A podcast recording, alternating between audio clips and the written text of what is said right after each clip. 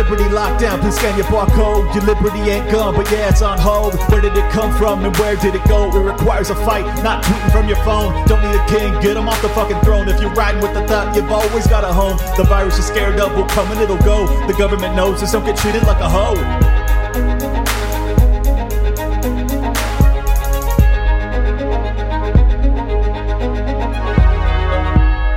Today's episode is with Mikkel Thorup of Expat Money Show. He has traveled the world. He basically picked up and became an expatriate from Canada about twenty years ago, has been to over one hundred countries, and now professionally advises the wealthy and the not so wealthy on how to prepare or to implement their plans to have uh, an escape strategy, and for some people to actually implement it now. You may think to yourself, oh, I don't need this, or I don't have the resources to do this. I would highly encourage you not to consider that viewpoint right now and listen before you make that decision. He has advice for high net worth individuals as well as smaller investors. And if you are the type of person who is a smaller investor who's trying to get to be a high net worth individual, you should check out our sponsor, the Daily Job Hunt newsletter. Go to crash.co forward slash daily to sign up for the once daily newsletter for free, called The Daily Job Hunt. It is an email newsletter that will give you some information, inspiration, and kicking your dick to get you going, all free. No excuses. This is the time. If you're losing your job, if you're not getting paid adequately for the work that you're doing, if you're just trying to earn more, enjoy your life more, whatever your goals are, this is your starting place. Again, go to crash.co forward slash daily to sign up for the Daily Job Hunt newsletter. You will not regret it. Let's get into the show. Welcome, everybody, to a special episode of Liberty Lockdown. Today, I have on the host of the Expat Money Show, someone who I've been wanting to talk to for a long time as someone who's been interested in expatriating for at least two years now. Uh, Mikkel Thorup, welcome aboard. Thank you very much. I'm excited to be here. Yeah, this is, uh, this is a necessary conversation. Uh, for those that don't know my background, uh, I was a private money mortgage broker that made a decent amount of money, retired, and then pursued my passion of screaming about the government for the past two years. And uh, and who better to talk about um, what may be necessary ultimately, which is expatriation, if if things get as bad as they potentially could. Um, so uh, first off, if you could get just a little bit of your background so people understand who I'm talking to and why they should be paying attention. Oh, do you want me to do the whole story or just like the really quick thirty second elevator pitch? No, go ahead and give me the whole story. I'm I'm curious. All right. Um, okay. So when I was a child, I was diagnosed with a learning disability. And I remember I was in grade three and the teacher pulled me out of class and sat me down in the little room, and the principal and the resource teacher and vice president uh, Price, um, uh, the whole bunch of faculty was there, and they sat me down and they said, uh, Mikkel, something doesn't work quite right in your brain. And what we want to do is we want to send you to a special school, special school for special boys. So Clint, that's what they did. Every day for three years, I got on a little white bus, and I took a little white bus across town, and I went to this special school. Only problem was it was not a special school. It was a regular school with a special class. So you can probably mm. imagine what happened. I got in a lot of fights. I got picked on and bullied. And yeah, I mean, this is no, I'm a victim. Woe is me. Woe is me. Like, I gave as good as I got. There is no question about that. I got hit. I hit back. I'm not going to claim otherwise. But um, I went to the special school for three years and I absolutely hated it. It was like the worst experience in my life. Um, government-run education, uh, public education is an absolute nightmare. But never mind. I went, you know, I got through grade three, four, five, or uh, four, five, six, excuse me, and made it into grade seven. And I thought, wow, my friends are going to be missing me and they're going to be so excited to see me. And, you know, everything's going to be amazing. But then once again, you can kind of imagine what happened. I started getting picked on and made fun of. And, oh, I remember Mikkel, he went to some retard school, mm. nineteen eighties, totally politically correct. Kids are very sensitive individuals. You know how they are. And, uh, and I decided I really didn't like school. So I stopped going.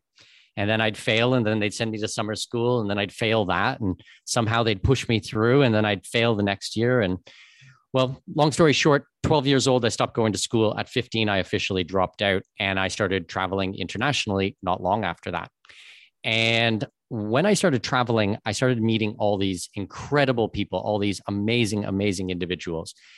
And I really realized, like, there's not only one way to learn something. Actually, there's many ways to learn things, and experience and travel can be an education. Um, consequently, I believe this is also when I became a libertarian when I was about twelve years old. Even though I did not know what the word libertarian was, I knew that there were massive problems with the system, and I had gone through them myself. Now, at this point, at almost forty years old, I am very proud of myself that I dropped out when I was twelve years old. I think that that took a lot of courage to stand up and say that this is wrong. Um, now, at the time, did I know what I was doing and I was going to be a champion for freedom? No, like, hell no, I had no idea. I was just some kid who was upset and didn't like it. And, you know, I couldn't see the future by any means. But fast forward to today, um, I've been traveling for twenty-one years straight. I've dedicated my entire life to this. I have circumnavigated the globe over four hundred times. I've lived in nine different countries. I've traveled to one hundred six countries, one hundred seven countries in a couple of weeks. We're going to go to Aruba, which will be a brand new country for me. So I'm very excited. Um, from the personal side, and just to kind of put these in context so you guys understand how my life fits together internationally, from the personal side, I'm Canadian with Danish heritage. Uh, my wife is from mainland China. I met her in Germany. We got married in Africa. My daughter was born in Abu Dhabi. My son was born in Brazil. And now we have a home in Panama, which is where I'm speaking to you from today. Wow. So for a living, what I do is help Americans and Canadians go offshore. And we do this in a very tax efficient manner. And we keep everything legal and compliant. But I am very much a hardcore libertarian, and I am actively going out there and finding ways to help people escape the system. So we deal with second residencies, second passports, um, structures like L L Cs, I B Cs, trusts, foundations. I deal with private international vaulting companies, with crypto, with all of the tax strategies for, you know, helping people just to move offshore, but also in the right circumstances to renounce their U S citizenship. So I work with the lawyers. I design a lot of the programs myself and the plans myself. And then I have the lawyers and the accountants do the legal work to stay compliant. So that's my, not that's quite everything. Elevator pitch, but twenty some odd, thirty some odd years in, uh, in about four minutes.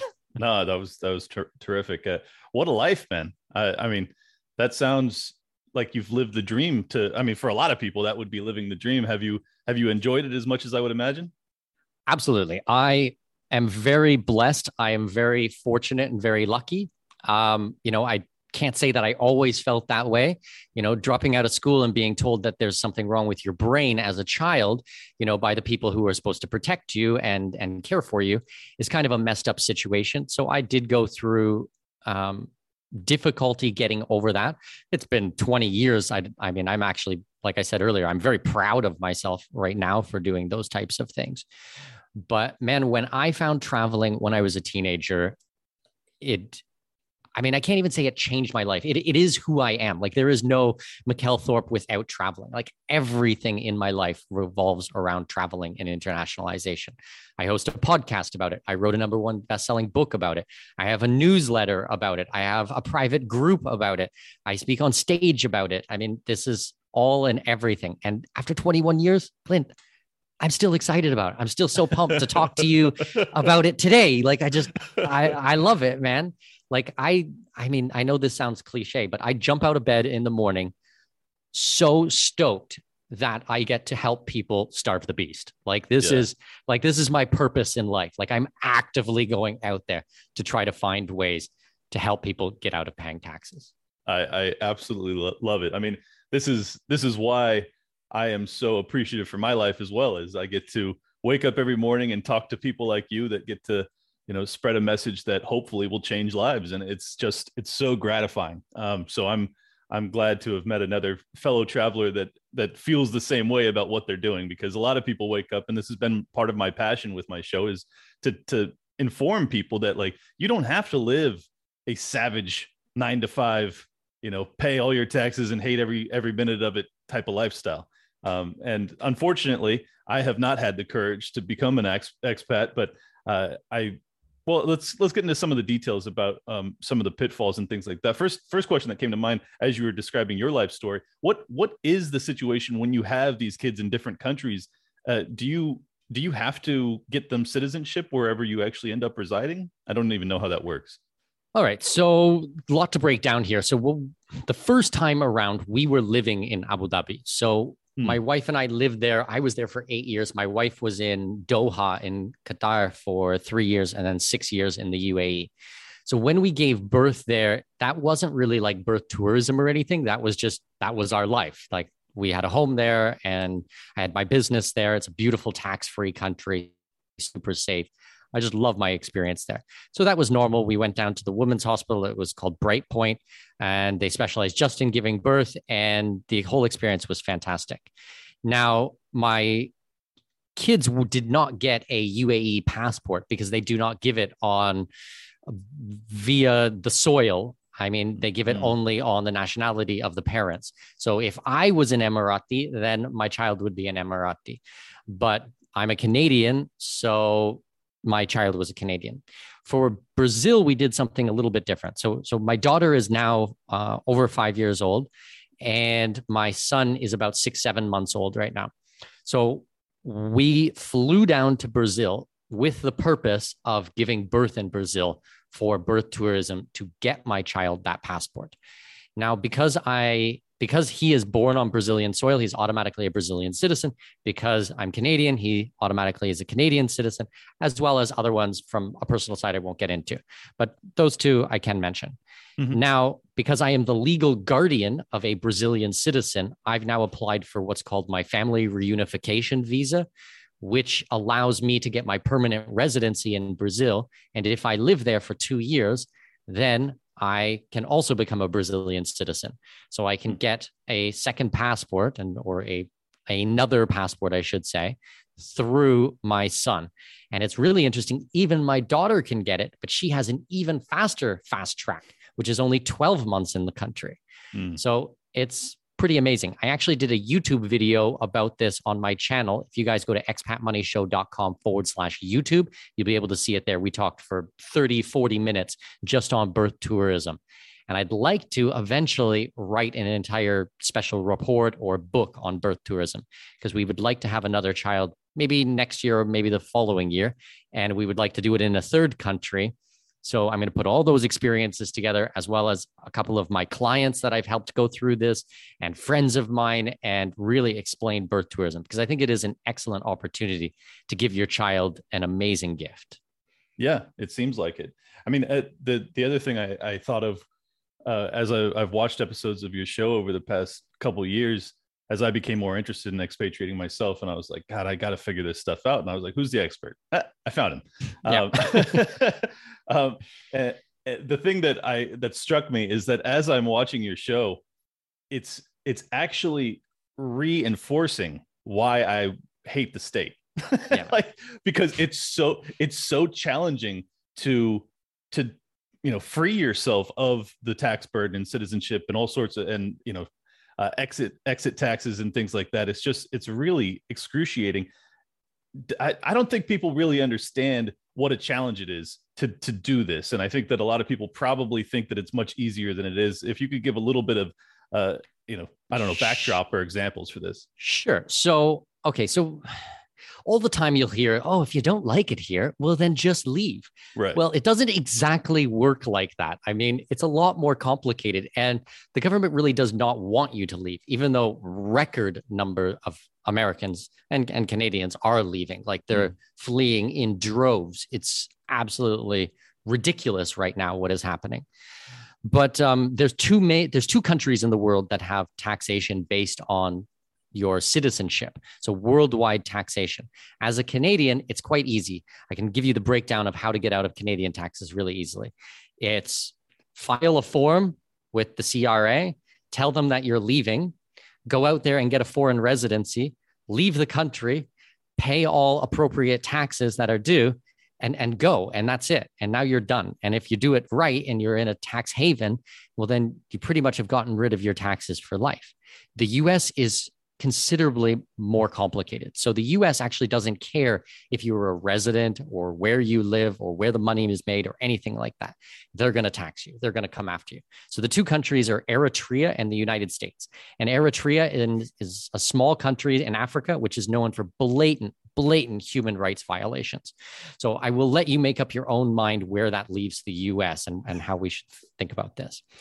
But what would happen is you you move overseas and you can have a job abroad. You can be a, a consultant. You can have your own business. You can do Amazon F B A, whatever these types of things. And even though you're not using the roads or the fire department or the police department back in the United States, they're still going to tax you, and they're going to tax you on everything, on every penny you make from everywhere in the world. So that's where, you know, strategies come in place. And that's where someone might want to work with someone like me. And we go through all of the different strategies on how we can legally, I'm going to stress this like forty-seven times in this interview, legally reduce or eliminate your tax bill. Because right. the idea is more freedom, not less freedom. I don't want any of my clients ending up in an orange jumpsuit. So I just want to be really clear about that.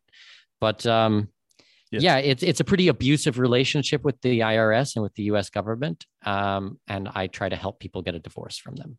Yeah, well, I think that that was the stunning thing that I realized as I start watching these videos, and you're you're talking about different countries, and I'm just like, I'm like, God, I I have to give up my citizenship. Like I I really would ha- like if I want to get away from paying the I R S to go bomb brown yeah, there's people all over. Some some techniques we can do to bring it down considerably. And it's always going to, like, it's who the person is. Like, I really can't give any individual advice on here. Like, first of all, of legally, I can't, I can't, but I mean, I can't because everything is completely tailor-made when I work with someone. Like, think about when you come to me for consultation calls, what you're getting is a tailor-made suit by a professional tailor with decades of experience.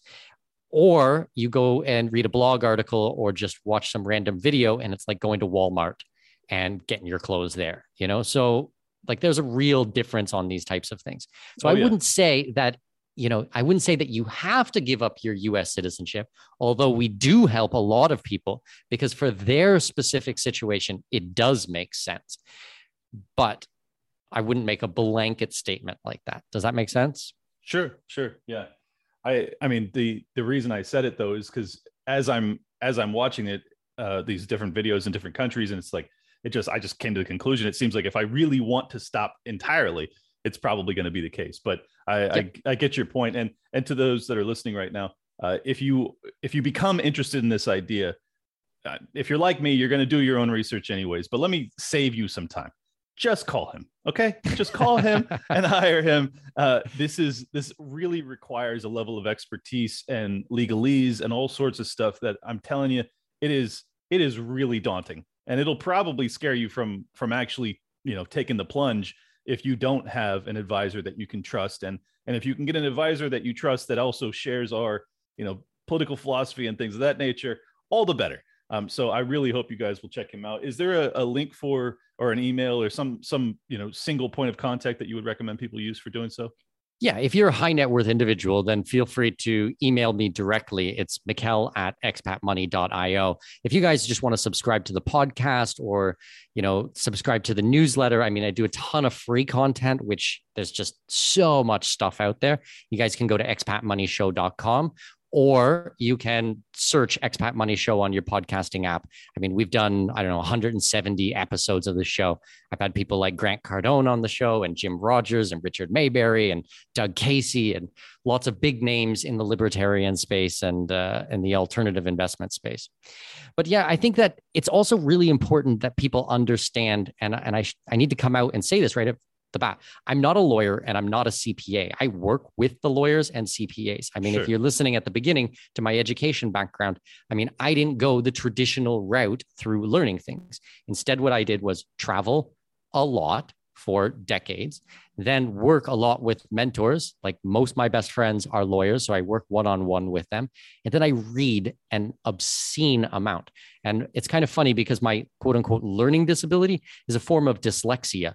So I mean, it's really now in the twenty twenties, it, we know it's really not a big deal. And actually there are certifiable billionaires who are dyslexic. There's nothing, so no no big deal on that one. But I read, I don't know, at least one hundred books a year on these types of things. Now, the biggest referral of clients to me, to where I get most of my clients, are from lawyers who can't do my work. So they take their clients, refer them to me, I consult with them, and then I build a team around it and we put these things in place. Does that make sense? Yeah. Oh, totally. Yeah. It's, yeah. Uh, and yeah, I, credentialism aside, you're an expert. Let's just be honest. Yeah. Like you're an expert in this stuff. I, I don't think you could go to school and learn what you learned traveling the world for twenty years. So Um, yeah, I made up my profession. You know, I'm like, this is what did. I like. I like money and I like living overseas. I'm going to create the Expat Money Show. So it's like, it's like took my two biggest passions in life. And then there's a very strong vein of libertarian values that go through that. Like I would never say, I wouldn't say we are a libertarian podcast because I don't know anything about the L P. And frankly, I don't care. Sure. Um, you know, and I think that people have their own ideas of what this word means. For me, I believe in small or no government. I mean, probably if I were to classify myself, I'm an agorist um, or an ANCAP. And then, yeah, like, I just think that if we put all these labels on it, then people are going to have their own misconceptions about what that means. For me, it's small or no government. I mean, I live in a country that has no standing military. That's not by accident. I live in a country that has zero taxation. So I legally pay no taxes. I've been legally paying no taxes for the better part of twenty some odd years. Um, I Incredible. I always am trying to find ways to help people do the same type of thing. Yeah. Well, it is uh, of all the places you've traveled, is Panama, did you end up there because of the best tax treatment, or is it a combination of multiple factors, or what? I mean, you've seen so much of the planet. It, it really makes me consider Panama strongly that you would choose that. So I'd like to know why. Well, it, it is an endorsement for Panama. And, and I can tell you, okay, I'll tell you, first of all, what I liked about the U A E and why I left, because it was home. U A E felt like home. First of all, it is a tax-free country in every sense of the world. There is no corporate tax, no capital gains tax, no income tax, no inheritance tax, no wealth tax, no tax of any kind. The only thing that they have is a five percent V A T, which only entered into effect, I think, the last year or a year and a half before I left. So we didn't even have that, but that's an optional tax. If you consume in the country, then you pay. Now you might think, oh, well, you know, do they have any facilities there? Is the country safe? Are the roads okay? I mean, it is the most beautiful country in the world. It Wow. is super safe. They have everything. They have all the natural resources are owned by the monarchy. So that gets distributed out to the people. They actually reinvest a lot of the money. It's not like some of the other countries in the G C C where they just take all of the money themselves. And then you have people living in squalor and they're living large. I mean, everybody's living large, unless you're like an Afghani construction worker, which is a whole other topic, which is pretty brutal. But most expats that are living there are doing very well for themselves. The salaries are about four times the amount. But what happened was um, I was actually quite concerned that the U S was going to invade Iran. So I left because of the U S, because I didn't want to be party to that at all. We had military bases there. We saw the Sixth Armada entering into the Persian Gulf or the Arab Gulf, depending on which map you're reading. And I've been to Iran. I traveled there for a week and a half, two weeks, and I loved the country. And I thought the people were amazing. The history was out of this world. And the thought of dropping bombs on that literally made me sick to my stomach. So I needed to get away from this, because if they were going to use this as a launching ground, like I didn't want anything to do with it. Fortunately, at this point in history, this has not happened yet. It doesn't mean that it will not happen in the future. I'm still keeping a very close eye on it. But the problems with the U A E is all the water is from desalination. So they, they, take the water, they desalinate it, they get all the salt out of it, and they turn it into drinking water. So what happens if there is some type of a war? Well, that seems like a pretty clear target for them. That's a what choke if, point. Yeah, like that's a bit scary, you know? And it gets up to about plus fifty-five, plus fifty-six degrees Celsius. So I don't know what that is in Fahrenheit, but it's really, really hot, hot. like like ridiculously hot in the summer months. The winter months are amazing. It's like the best weather ever. Um, they don't grow very much of their own food. So everything is imported from Italy and from France and from Tunisia and Egypt and these other countries on the Mediterranean. So those were a couple of the big reasons. The other one is that they're putting in the largest nuclear power plant in the world. It's actually eleven reactors that are going online at the same time. And I have a buddy of mine who sits on the board of directors for the nuclear power plants. And he was saying that at least sixty percent of the energy that is produced by these nuclear power plants is going to go straight to desalination as soon as they come online. So I'm like, wow, that is another massive military target if they engage in conflict mm-hmm. with Iran. Mm-hmm. I'm like, this is not looking good. So I relocated to Panama. Panama, we have, I mean, all the rain you would ever want. I mean, tons of fresh water. You can take a seed, you throw it in the ground, and tomorrow you have a tree that's like producing amazing tropical fruit. Um, there's no standing military here, so they're not going to invade anyone else. They have the Panama Canal, so it's protected not just from the U S, but also from China. China doesn't want anything bad to happen here. And those two superpowers control a large portion of the world. So Panama is not really a target. You can think that maybe someone's going to want to disrupt stuff here, but it's so well guarded, so well protected, and it's so far away from everything else that we felt a lot safer here. And it is also a tax-free country, at least in the way that I do it, the way that we set things up with my company. It is a completely tax-free country for you. Can you give a, a little bit of explanation as to the challenges to get, I mean, because if you're going to make this plunge, obviously you're going to want to try and get to a point of no taxation. I, I don't want you to give any specific advice, but you know, sure. just broadly. Well, there's forty some odd tax havens around the world, quote unquote tax havens. So the countries that you're going to want to look for are tax-free countries like the U A E in my story, but Oman, Bahrain, Uh, Qatar, Kuwait, these kind of countries in the G C C would definitely qualify. There are some other completely tax-free countries, but one level down is called a territorial tax system. So a territorial tax system, what they really care about is where the money is and not where you are, because we, we have to understand there's different sides to this. So as long as you are in the country and the money is being made outside of the country, as in your clients or your prospects or your job is outside of the country, they don't care. So if you're inside Panama, for example, and you're a barber or you wait tables or you have a little tienda, a little store or something, they're going to tax you. I mean, there's certainly tax on that. But if you're Amazon F B A, drop shipper, consultant, uh, info biz, um, biz op, affiliate marketing, right? A job anywhere else in the world and you're not selling to Panamanians, then Panama doesn't care. And this is not like, oh, it's kind of a gray zone or something. I'm like, no, this is black and white. It's in the constitution. You can read about it, how they tax people. I've sat down with my with the lawyers, with my friends. We've discussed it over many drinks on multiple occasions from every different angle. They won't tax you. Yeah. So that takes care of, in this example, Panama, but there are many countries like this, Costa Rica and Belize and some other countries in the world that you can go to. Panama also happens to be a U S D economy. It is extraordinarily safe here. They have fantastic medical facilities. I mean, you're in Miami, I'm in Panama. The countries are, the, the areas are so similar. If you're used to Miami, you come down here to Panama, you will fit right in. Like it's yep. just I've I've been actually. Excellent. I, so okay, I, excellent. I agree. Yeah, it's it's basically the same. It's it's really crazy. I mean, it's obviously very far away uh, from U S mainland and from my family and friends, which is the hardest part. I, I guess sure. that's that's probably a big question people are having is, you know, is has it been hard to cut ties with people? Because I'd imagine you've you've had to. I mean, you've had to just kind of accept that this is your life, is that you're going to make friends and and uh, and you know. fall in love and then have to move on to your next next locale. Has that been a challenge at all? Um, for me particularly, it has not been so much, but it's kind of difficult because I started traveling when I was in my mid-teens.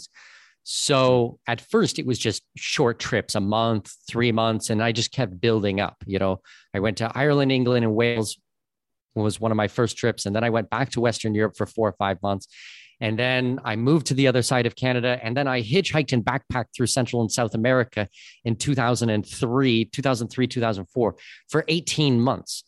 So, I mean, like I kept building up. And then I moved to New Zealand for a year. And then I moved to Australia for three years. And then I was in Singapore for a year. So it was like, you know, it went from seeing my family every year to every two or three years to now like maybe every five years.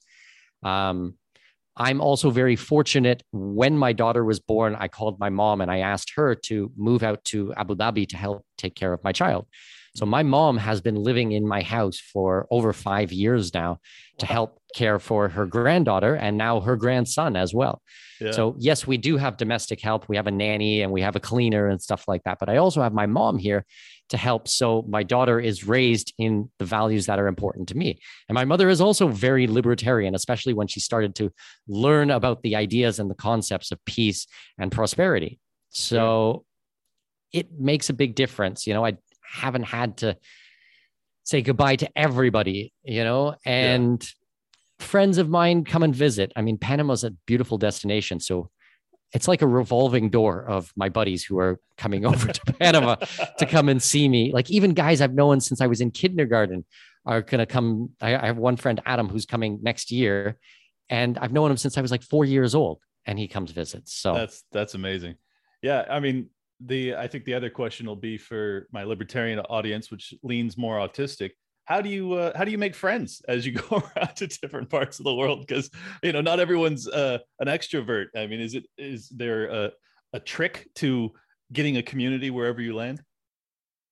Well, I think that's one of the things that I offer with my business, and it's one of the things that I'm really strong at is connecting people. So for example, we're doing a huge Christmas party and I've sent out emails to my entire database and invited my entire database to fly down to Panama to have a huge Christmas party. That's not oh, wow. about me. That's about everybody getting together. That's about growing the community. Gotcha. You're gonna have like sixty people flying in from all over the world to come and hang out and meet each other for Christmas. I mean, that's amazing. That we is. do regular meetups. We do conferences. We do webinars. We do all these types of things. We have a private Facebook group. It's at expat money forum dot com with like four thousand, more than four thousand people there. And it's super lively, lots of debates. And it's, it's pretty funny. Yeah. I've been to, a, you know, I've been to get, libertarian uh, events. I, I get it. Um, yeah. How many, what's the, what's the average demographic of the person that you work with? Cause like, I've always felt as if I would probably be uh, too young to do this because most of the people that have enough resources to really make this plunge are, are oftentimes older and, and wealthier than I am. But um, what is the average age that you're working with? Okay. Well, I mean, the majority of my private clients are high net worth individuals. So they fall within that two and ten million dollars range, but that mm-hmm. doesn't necessarily mean that every one of my subscribers is at that level. And it doesn't mean that those are the only people who are going to get value. Actually, sure. we try to help anybody and everybody through these types of things. But instead of one-on-one calls with me, it might be a special report or a book or a podcast episode. So I do put out as much stuff as possible. I would say that most of my private clients are forty plus, but I have lots of college kids who want to be digital nomads who message me and how do I start an online business? How do I remove myself from the situation? How do I structure my business with an L L C or an I B C in an offshore? How do I do my banking offshore so that things are a little bit more private because they want to set themselves up so that when they're in the future, they're already in a good position. So yeah, I get sense. the whole gauntlet of, or the yeah. whole gamut of, uh, of, of people, but, um, I, I meant yeah, mostly the, Americans and Canadians. Like, like who yeah. the people that have actually taken the plunge and done this, are they are they forty to fifty? Is that kind of the general range, or is it? Yeah, older? I would say that's a pretty good one. And then I do get some retirees, but the majority of the people who resonate with me are also parents. I mean, I run an an international school with a business partner. It's called Expat International School. It's A, wow. a viable option for families. So I do a, a lot of work with that. I talk about my family, about the strategies with family, about, you know, my daughter speaks three languages, about different languages and how to, your kids can learn language. So we're quite family centric. So I have a lot of people who have school age kids who follow my work. So that means they're not necessarily like sixty plus, although there are lots. It's kind of a, around, you know, thirty-five to maybe forty-five or thirty-five to fifty years old. Yeah. Probably the majority of my people, and male and female, not just men, which yeah. I think is kind of unusual in this space. Uh, usually it's more male dominated, but because I talk so much about the family, I have lots of females who follow me. Fascinating. Yeah. I mean, that uh, just so you understand why I started to look at your show and, and discovered you was because I was I was strongly considering considering Puerto Rico, and mm-hmm.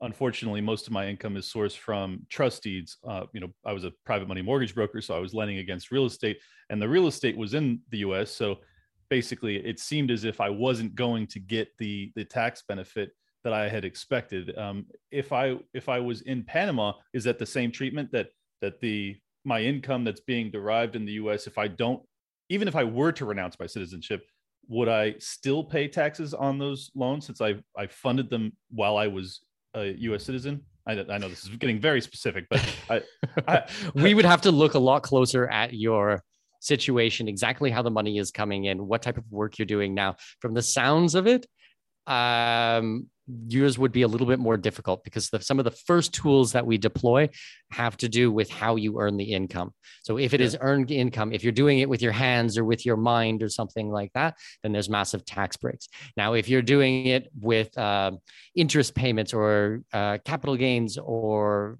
from C Ds or something like this, then it's not going to work. So we would have to see how we could structure it. Now, if oh, we can restructure it in a way where you're actively managing it and this is your full-time gig, then there might be a way that we can do it. Ah, As okay. a side note, Puerto Rico gets a ton of attention. And in certain instances, it's very good. But in most instances, it sucks. At least when you compare it to the other things that we do. I mean, you might end up paying fifteen thousand dollars a year in fees and donations per person. So if you're a married couple, it could be thirty thousand dollars a year that you need to contribute. So it's like, oh, we got rid of taxes. Oh, but here's a thirty thousand dollars bill every single year. Yeah. And then you actually have to live in Puerto Rico where, I don't know, maybe you don't want to live in Puerto Rico. Maybe you want to travel. Maybe you want to live all over the world. Maybe you want to be a digital nomad or be in a country, you know, for two months here, two months there, two months. I mean, there's so many different options. And we're actually able to do it where we get rid of all of the taxes. Yeah, no, that's that's a, a powerful pitch. If anybody's got got assets out there, and I mean, I guess the reason I'm I'm asking for my specific case is because I I just wanted to demonstrate to the audience how challenging it is. I mean, if you like, you'll read about this stuff, and and as you get closer to actually taking the plunge, you start to realize like, oh, there's there's this issue, and then there's this issue, and it's just it's very challenging, man. It, it's I understand why you made a career out of it because it really does require a level of expertise that if you're trying to still like run a business and and start a podcast or do something like that, it's very hard. It's very hard to mm-hmm. wrap your head around everything. Um, I wanted to ask you about your experiences traveling the the planet, and um, I'm curious because you know there's obviously with lockdowns and things like that, it's it's created an, another layer of statism that is kind of uh, enveloping the world. It has that put a uh, a dampener on your capacity to to go to these places, and and I guess any any additional feedback on you know what your experience has been uh, experiencing. I, I assume you've been in different countries during these past two years. What the difference has been in treatment from uh, different governments, and if there's any if there is any place that's been that's free on on Earth still, I would love to know. Okay, well, I can certainly tell you that. As my travels, as time has progressed, things have gotten more difficult, not less difficult. I started traveling internationally in the year two thousand. It was very simple. I could even enter the States with my birth certificate, with just a piece of paper, like no photo, no nothing. Now it's completely different. Um, and it's gotten worse since the Patriot Act and nine eleven and all of these types of things. Now, with all of these new lockdowns and I mean, vaccines and quarantines and tests and P C Rs and all of these types of things. It's a big hassle, but it is still possible in most cases. So during this pandemic type of time, I have traveled to the States, to Costa Rica, to Mexico, to Brazil, to Colombia. We're going to Aruba next in a couple of weeks. Um, so I have had a chance to still travel. Um, we spent six months in Brazil. It was wide open. I mean, like I had no problems with anything there. You saw some people that were wearing masks, but not very much. And now I was, we, we did fly into Rio and it was beautiful and it was an amazing time to see. I'd been to Brazil like five times before, but I was able to go to Christ the Redeemer, and there was like twenty-five people there instead of twenty-five thousand people there. So it's like, I'm like video calling with my mates and stuff, like, look around, like there's nobody here. It's all like, and it, and that's not because of lockdowns. That's just because people are scared. I mean, just the mentality of, course, of tourists yeah. has, well, I, has I wouldn't changed. Mind. I mean, I obviously I would prefer people not be scared, but I wouldn't mind people just not being there of their own volition. It's it's when the government imposes it that really starts to rub me the wrong way, and why I started to really consider getting the hell out of America. And that's why I was yeah. curious if there are other places that treat you better. Well, I had heard that in Rio, they did have some lockdowns and stuff, but I was in Florianopolis for the six months. I mean, I was only in Rio for like five days or something. And it's the libertarian capital of Brazil. There's more libertarians there than anywhere else. And you might ask, how do I know this? Well, I'm friends with some very, very popular libertarian YouTubers. And they have, the, the one guy has over six hundred thousand followers, and all his channel is completely in Portuguese. And he can see on his analytics where the majority of his listeners are. It's a small island of five hundred thousand people, and the highest concentration is there. And when I was there, I certainly met a lot of libertarians. They, like, we were going out for dinner and drinks almost every night. We were always meeting people, and they all had their head on straight. Right. So Brazil is a very, very good option for this. Yes, there were people who had masks and things like that, but that was about it. I mean, all the bars were heaving. People were out drinking. We were eating nice food. Um, it's beautiful there. It's very safe there. Super, super safe, super, super cheap. Um, their visa process is, I mean, there's a lot of bureaucracy with the government, but to get a visa there, you can pick up a property for two hundred thousand U S, which will allow you to get permanent residency there. And then after a certain amount of years of living there, you can apply for your citizenship. So I'm fully set up there with the lawyers, the accountants, the property developers, everything like that. So I help my clients now relocate to Brazil, but I went down there and I tried it and I looked at it and I created videos and content about it. So I really understand what it's like, opposed to just someone who just read an article and decided they want to regurgitate someone else's work, which I'm noticing a lot of people are now doing these oh, days, yeah. you know, like it's getting a bit frustrating. It's like, you're literally plagiarizing my work. Like, please yeah. stop it. You know, yeah. it's gotta um, be frustrating. Well, it, that's, I guess that's where I was headed with this though, is um, especially for my audience, is because a lot of us are, even though we're not anti-vax, many of us are opposed to the vaccine mandate. Mandatory, for sure. Yeah. Yeah. And, ma- and many of us are refusing to get it because we want to stand with those that don't want to do it. Um, and many of us are quitting our jobs, and many of us are moving to different states to avoid these passports. I mean, we are, we are really putting up a fight. Is it possible to to still travel with while not having a, a you know vaccine passport? Yeah. So Brazil is a great example of this. They didn't require anything to go into the country. Like it okay. was it was nothing. I think maybe I had to do a test or something. There's no quarantine, no vaccine passports, no nothing. Um, Mexico is another great option. They have been open the entire time. They're notoriously free. Now people say, oh, but the safety in Mexico. Okay, yeah, there are problems in Mexico, sure. but it is mostly surrounding the U S border. That is where the majority of the problems are. That happens because of an appetite for drugs in the U S, and that's why these things arise. If you're going to some of the smaller towns and more rural places, or even Mexico City, it's actually not so bad. I mean, I'm not going to say that Mexico is the safest place in the world, but if you have your head on straight and you do your due diligence and know where you're staying and stay in a good area and don't go out and get drunk at two o'clock in the morning and lip off to people who are bigger than you, well, then you're probably going to be okay. Right. And I mean, when I was there, there was no, there was nothing that needed to be done to enter Mexico. I don't know if things have changed now. I have lots of clients who are going back and forth. They have a retirement visa. They have investor visas. There are options to relocate there. And I think well, there's I'm, actually more Americans fleeing the States to enter Mexico than there are Mexicans entering the U S. And that's true. Yeah. Net, net outflow, which is not, not, not the norm for those that aren't familiar with the normal immigration patterns.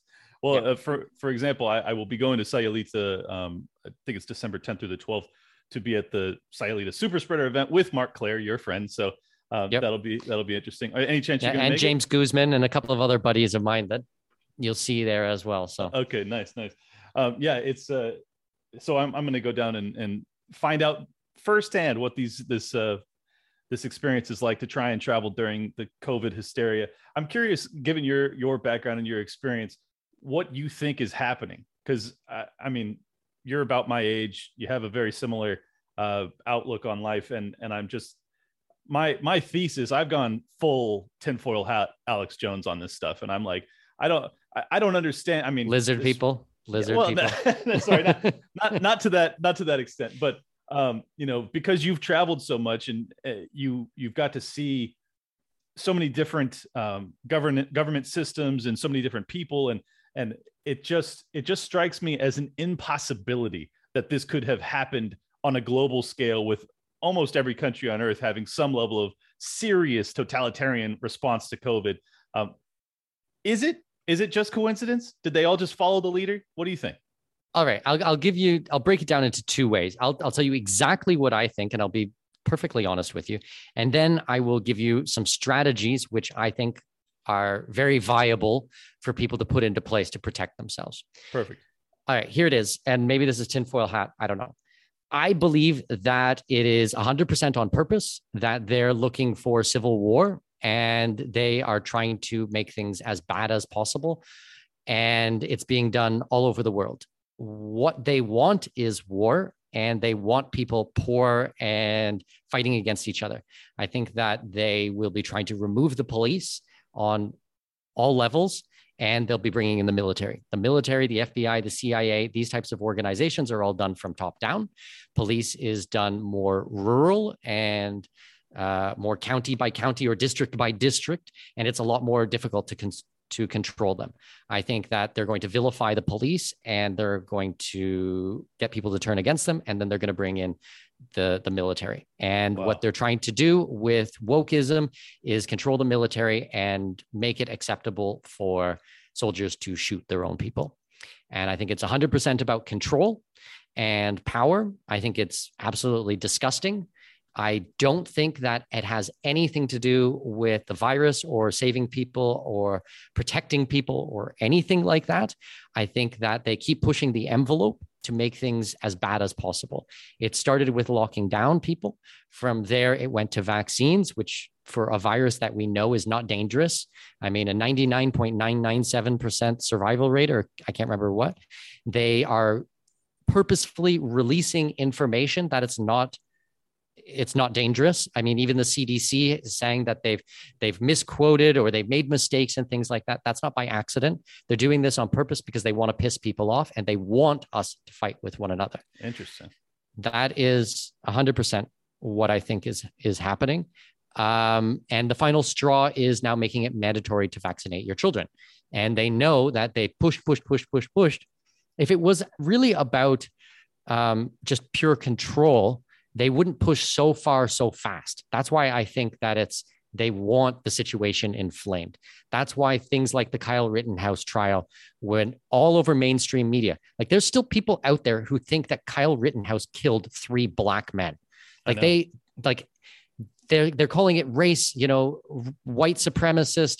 I mean, everyone, he didn't kill black people. I mean, not like at all. they they they go look at the videos. I yeah. mean, go look at who was on on the on the stand. I mean, yeah. he's as white as white as white can be.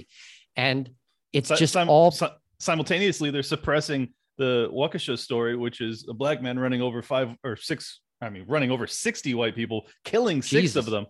Did did you hear about that? No, I don't even know about that. So oh my God, Jesus. Dude. Well, there you go. Yeah, so. no, I'm telling you, this this happened about a week ago, and and the media has completely suppressed the story. They have described it as an accident. The guy ran over sixty people and killed six, six zero, six yeah. zero. Uh, over fifty. I, I don't know if it's exactly sixty, but he yeah, ran but not through sixteen. A, this is unbelievable. No, no. Yeah, through a parade, brother. Like he ran oh through a parade in a red S U V. It's unbelievable. And and they have, they suppress this narrative, but then they pick up the Rittenhouse story, which is cl- I mean crystal clear on video, multiple angles, self-defense, and they they hype that and they call him all sorts of things. This yeah. other guy, this other guy who ran through sixty people, he has posts about, you know, he he commented on the the Rittenhouse uh, you know, result and how he was upset about it. He also had some anti-Semitic stuff in the past, and he also had Black Lives Matter support. Wow. And it's like, I mean, it's a much more I'm not even saying for sure he did it because of the Rittenhouse result. I, I want to be very clear. I don't know. Yeah. But but it's just like they made all of these accusations about Rittenhouse, and now they won't even talk about this guy. It's it's just so yeah. These are the things that I start to see too, and I go, man, are they trying to make me? Ra- They're trying to make people mad, man. I think that's what it is. I mean, and I've talked to, you know, my friends and people, you know, at dinner and online, and I mean, the more we dissect this, I'm a very logical person. I'm, I'm very well read, very well educated, just not traditional education. Mm-hmm. For me, this is the only thing that really makes sense. After studying this type of thing and watching what's happening, I think that they're purposefully trying to inflame the situation. So, okay, so what are the, what am I doing to actually help my clients? What am I doing to protect my family? This is what I see happening, is that we're going to see massive walls being put up around the world. Now, I don't think that they're necessarily going to be countries. I think it's going to come back to cultural and religion. So what I want to do and what I'm helping people to do is have assets and visas and legal rights on the other side of these walls. Mm-hmm. So for example, my wife is from mainland China. We own property there. We have bank accounts there. We have assets in China. We have, we're going to be doing citizenship in Turkey. We're buying a property in Turkey next year. So we will have bank accounts there. We'll have a safe place to live. We'll have the legal right to live and work there. I think that we're going to see a massive resurgence of the Ottoman Empire. I still have a lot of connections in the G C C, in the U A E. We are here in Panama. We still, we're now getting our permanent residency through what I talked about before, the family reunification visa in Brazil. Um, Next year, we go to Ukraine. I'm speaking on stage for a conference there. We're going to be traveling extensively through Eastern Europe. We're going to go into Russia. We're going to be starting to set up things there. I think that we're going to see all these walls coming up, and it's going to be difficult to get on the other side of the wall once they're in place. Mm. I think that we're going to see a splintering of the internet. I think that, okay, we already know that China has their own internet and the rest of the world has something else, but Russia is in talks of having their own internet. I think that we'll see this in more and more places. So if you don't have the right to live, le- legally work or reside in another country, that's going to become more difficult. If you don't have a bank account set up on the other side of the wall, it's going to become more difficult. If you don't have a place to live there, it's going to become even more difficult. So I think that we're going to see capital controls coming to the U S, the ability to transfer U S dollars outside of the country, or maybe you can do it, but it'll have a max of ten thousand dollars, the same as what you can travel on an aircraft with. Now you're not going to be able to send it overseas unless you have some special type of letter and permissions and things like that. But if you want to buy foreign real estate, it's going to be really difficult. So the point being, there are still some doors that are open right now, Clint. Right now, as of today, as of this recording, that are open. I encourage you, I encourage your listeners to take this shit seriously and go out there and actively try to do these things, because in the future, when the door is closed, it's not going to be possible. And I will not be helping anyone to break the law. I told you before, I'm about more freedom, not less freedom. So I do everything in my power to help people legally set these things up in place. But these things are not retroactive. Like, you can't go backwards in time to do it. It's like insurance. I mean, a second passport, a second residency is political insurance. That's mm-hmm. what it is. Now, if we take the analogy of insurance and you have homeowners insurance or fire insurance and your house burns down, like if it burns down on Monday, you can't go to the insurance company on Tuesday and say that you would like to buy insurance for yesterday. It's already happened. It's done. It's there. It's not possible. Well, when these walls come in place, it's going to be really hard to get all of this stuff set up. So you have to do it right now. And we're already seeing doors that are closing. Panama had the best residency program in the year in the world. It went from having a five thousand dollars bank deposit cash that sits there for a month to a two hundred thousand dollars real estate investment. Imagine wow. the jump in the price. So how many, I, I helped like over one hundred families get this done uh, to move quantum. down to Panama. I mean, that's a huge yeah. leap. Unbelievable. It's a huge leap. Cyprus had a citizenship by investment program. Done. Canceled, doesn't exist anymore. Um, Moldova had a citizenship by investment program, finished. Portugal has a residency by investment program.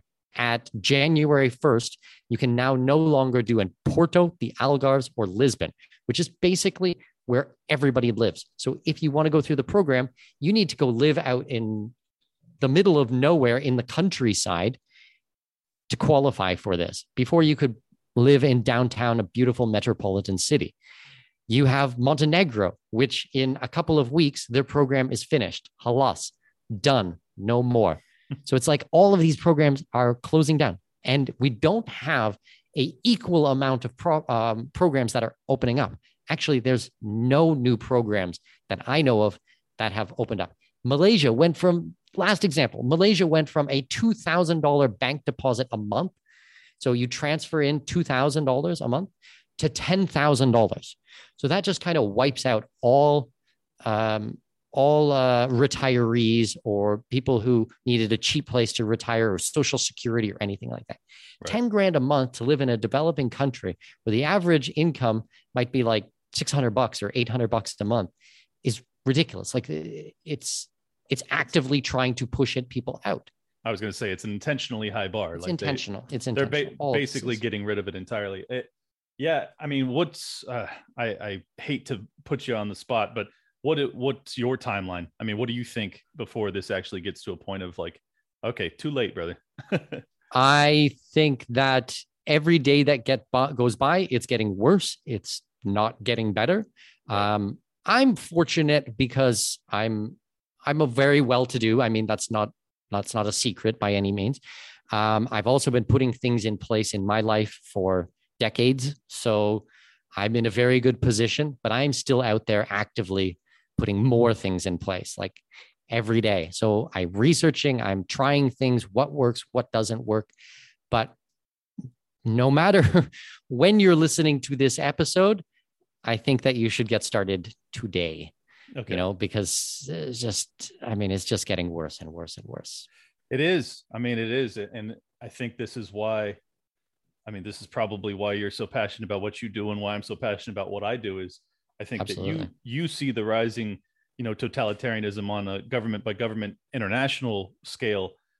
Because of my background and, and being a money manager, I see the economic you know, time bomb that's ticking, and and the fact that these lockdowns have broken the supply chain and and they've created inflationary environments uh, across the entire planet. And I mean, we, there is just, it's so perilous, man. I mean, it's just like on, on so many levels, I can't even, I can't even like grasp it all, you know, and I, and I pay attention to this stuff as much as probably anybody. And I can't Sure. even, I can't even wrap my arms around it and be like, because if I, even if I try to, it's so scary. I don't want to, you know, I know.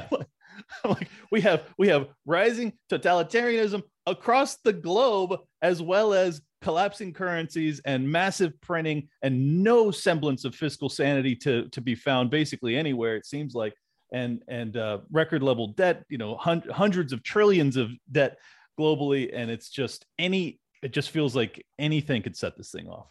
Yeah. Well, I think that, I think that we will start to see enclaves in the world, which will have more freedom and like considerably more freedom. And I think that it will be important to support these types of things. I'll give you an example. So there is a program called Liberland. I am getting my citizenship there. Will it, will they ever settle the place? Will it come through? I don't know, but sure as hell, I want to support them.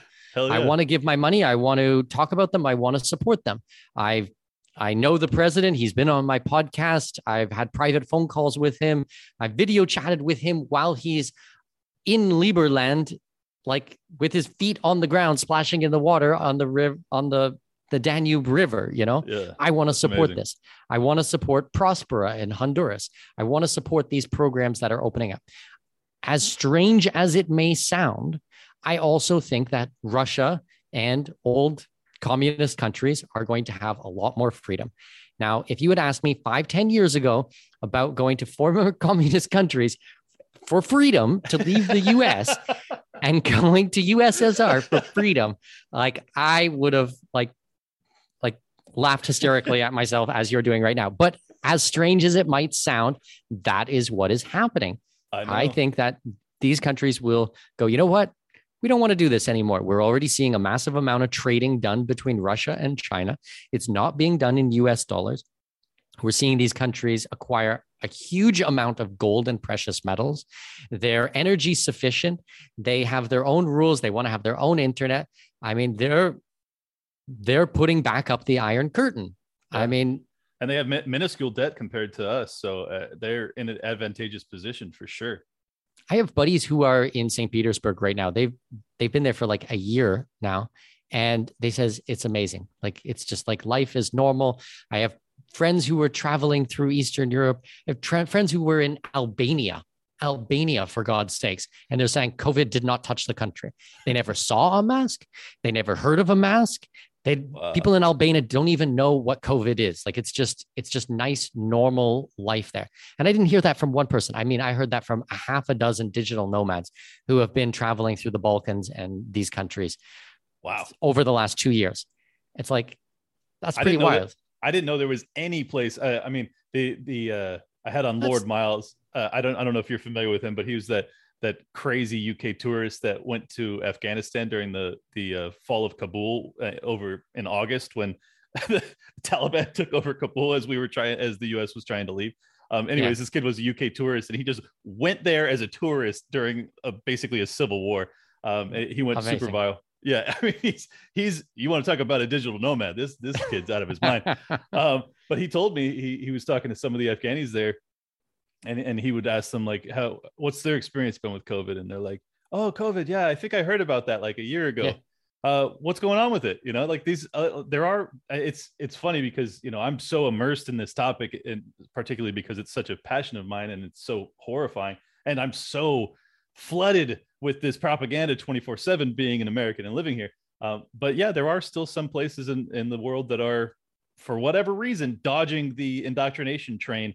And that that's why I'm so urgently looking for uh, escape valves, you know, just trying to have options. So you, whether or not you're going to hear from um, my listeners, which I think you're going to get a few, you're definitely going to hear from me, man. So I, I really appreciate your time. This is happy this to is help. A, happy to yeah, help. This is a very, uh, very important moment for those that have the resources. And for those that don't, it's also an important time because this is when you should be doing everything in your power to put yourself in an advantageous position to try and take advantage of dual citizenship and things of this nature so that you have the capacity to flee if you need to. And there's nothing cowardly about not wanting to fight in a civil war, especially if it's amongst uh, two warring factions that have none of your interests in mind. Uh, so I yeah. really hope hope people will take his advice uh, to heart. Yeah, I think that personal responsibility is extraordinarily important and you one hundred percent cannot look to the government or anybody else. I mean, especially if you're a parent, if you're a mother or a father listening to this today, I mean, it's your responsibility to do something about this because they're, as horrible as this sounds, they're coming for your kids, like legitimately. Yeah. And it's not going to get better. And yeah, I mean, that's all I got to say. Protect yourself. Well, well- We'll end on that happy note. Yeah, exactly. Wow. Mikkel the Downer. Thanks. Mikkel Thorup, thank you so much. Uh, everybody, please check out the Expat Money Show. It is really, really quality stuff. And and I really believe that um, this is going to be, I mean, clock's ticking, folks. Like, I I, I know it's, uh, I, I really don't want to scare the shit out of you, but I kind of do because I want you to take this seriously. And I want you to get motivated to start to take these steps because Um, if you've if you've been sitting on the sidelines or if you've been listening to me rant about this stuff for the past year and a half and you still haven't done anything to start to prepare, uh, do it today. OK, do it today. Um, anything else well you'd said. like to leave the audience with? No, check out the podcast at expat money show dot com. If you guys want to grab my book, you can find it on Amazon. It's called Expat Secrets, How to Pay Zero Taxes, Live Overseas, and Make Giant Piles of Money. Super humble title, Clint. I know I'm a very humble guy. That's how I roll. Um, yeah, and hey, sign up for marketing. My daily newsletter, man. I write every single day as I'm traveling around the world, as I'm building a seven-figure business in the offshore space. I'm giving away a lot of value, a lot of helping a lot of people. And yeah, man, I'm I'm talking about this stuff every day. So the information is out there. We're doing a ton of exciting things and I'm here to help, okay? Absolutely. Well, thank you so much for your time. I think you're going to get a, a lot of crossover because people that listen to me and know what I'm afraid of, you got a lot of the answers. So uh, prepare for a few more listeners. Thank you again, man. Thanks so much. I want to thank you guys for tuning in as always. Got twenty more five-star reviews, but only one write-up, which is weird. If you guys want to leave a five-star review on Apple Podcasts I, and leave it an actual written review, I will read it, as I'm about to do now, and you get to say stupid, crazy shit like this. For instance, Cheddar Goblin says five stars. Give me liberty or give me head, winky face. Well, if you leave me a five-star review, I'm open to the latter. Just saying. So make sure you guys leave a five-star review on Apple Podcasts because it really helps with the algos. You know what I'm saying? And then I get to say crazy stuff and you get to laugh about it. Also, if you want to support the show, uh, obviously I keep telling you about it, but you can get a t-shirt over at Teespring. Just search for Liberty Lockdown. Uh, it's also in the description for this show. Or you can go to liberty lockdown dot locals dot com to become a supporting member of the show.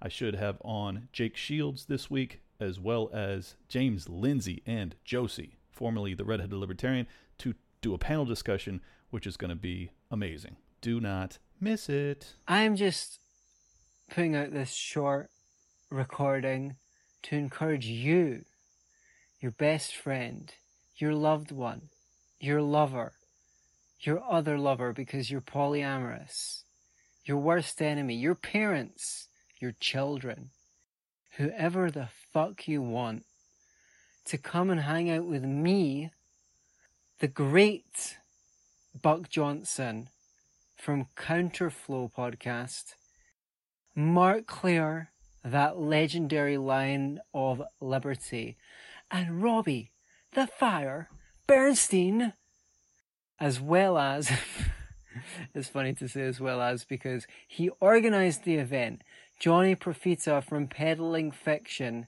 Podcast, and Liberty Lockdown's Cli, Cli, Cli, Cli, Cli, sorry Clint, Clint Russell, James Guzman from Borderless Blog, and COVID Jesus, aka the King of the Cocks, which I am certain is a hilarious in-joke that I don't get because I'm not cool or hip enough to be in the know. Where is this event taking place? When is this event taking place? Well, I'm glad you asked. It's happening in Sayulita, Mexico, a veritable fucking paradise. You would have to be some kind of insane retard. Are we still allowed to say retard? You would have to be some kind of insane idiot to miss it. It's happening December tenth to twelfth, twenty twenty-one.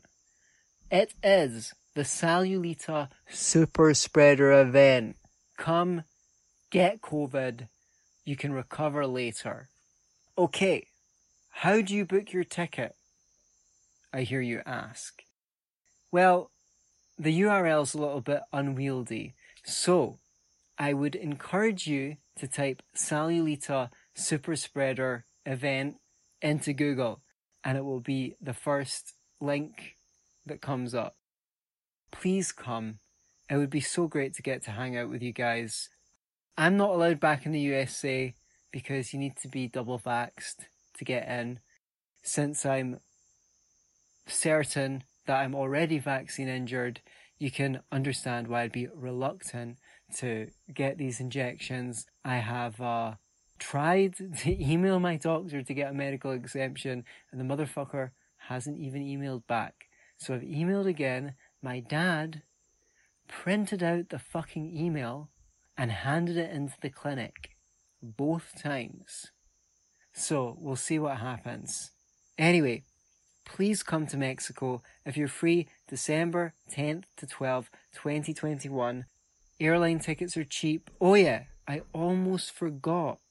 If you use the promo code REDBILL, R E D B I L L, you know, like take the red pill, red bill, B I L L, because I'm on the bill. That's why it's the red bill. I think R has to be capitalized. You will get a nice discount. Please come and hang out with me. I don't want to fucking be standing in the middle of Mexico on my own going, everyone came for Mark Clare and Buck Johnson and no one fucking likes me, okay? Come down to Mexico, hang out, have a beer, listen to some great speakers. We're going to record some podcasts. We're going to eat guacamole. We're going to fucking have tacos and tostadas. And I know it's a trigger word, tacos, burritos, fucking salsa, all sorts of shit. It's going to be great. I know it. You know it. Everybody knows it. Sayulita Super Spreader Event. To infinity. Big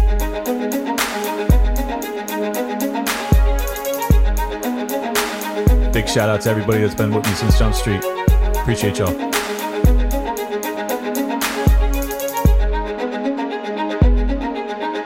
Welcome to Liberty Lockdown. Please scan your barcode. Your liberty ain't gone, but yeah, it's on hold. Where did it come from and where did it go? It requires a fight, not tweeting from your phone. Don't need a king, get him off the fucking throne. If you're riding with the thought, you've always got a home. The virus you're scared of will come and it'll go. The government knows, just don't get treated like a hoe. Like Nico and Shane, you're probably wondering what's happening. Scared Hollywood left these lyrical fapping. A typo with Luke might bring them nooses. We all bite the bullet, I'm the king of the gooses. Freckles and Brit, didn't know I could spit. Knew I was a patriot, but now I'm the shit.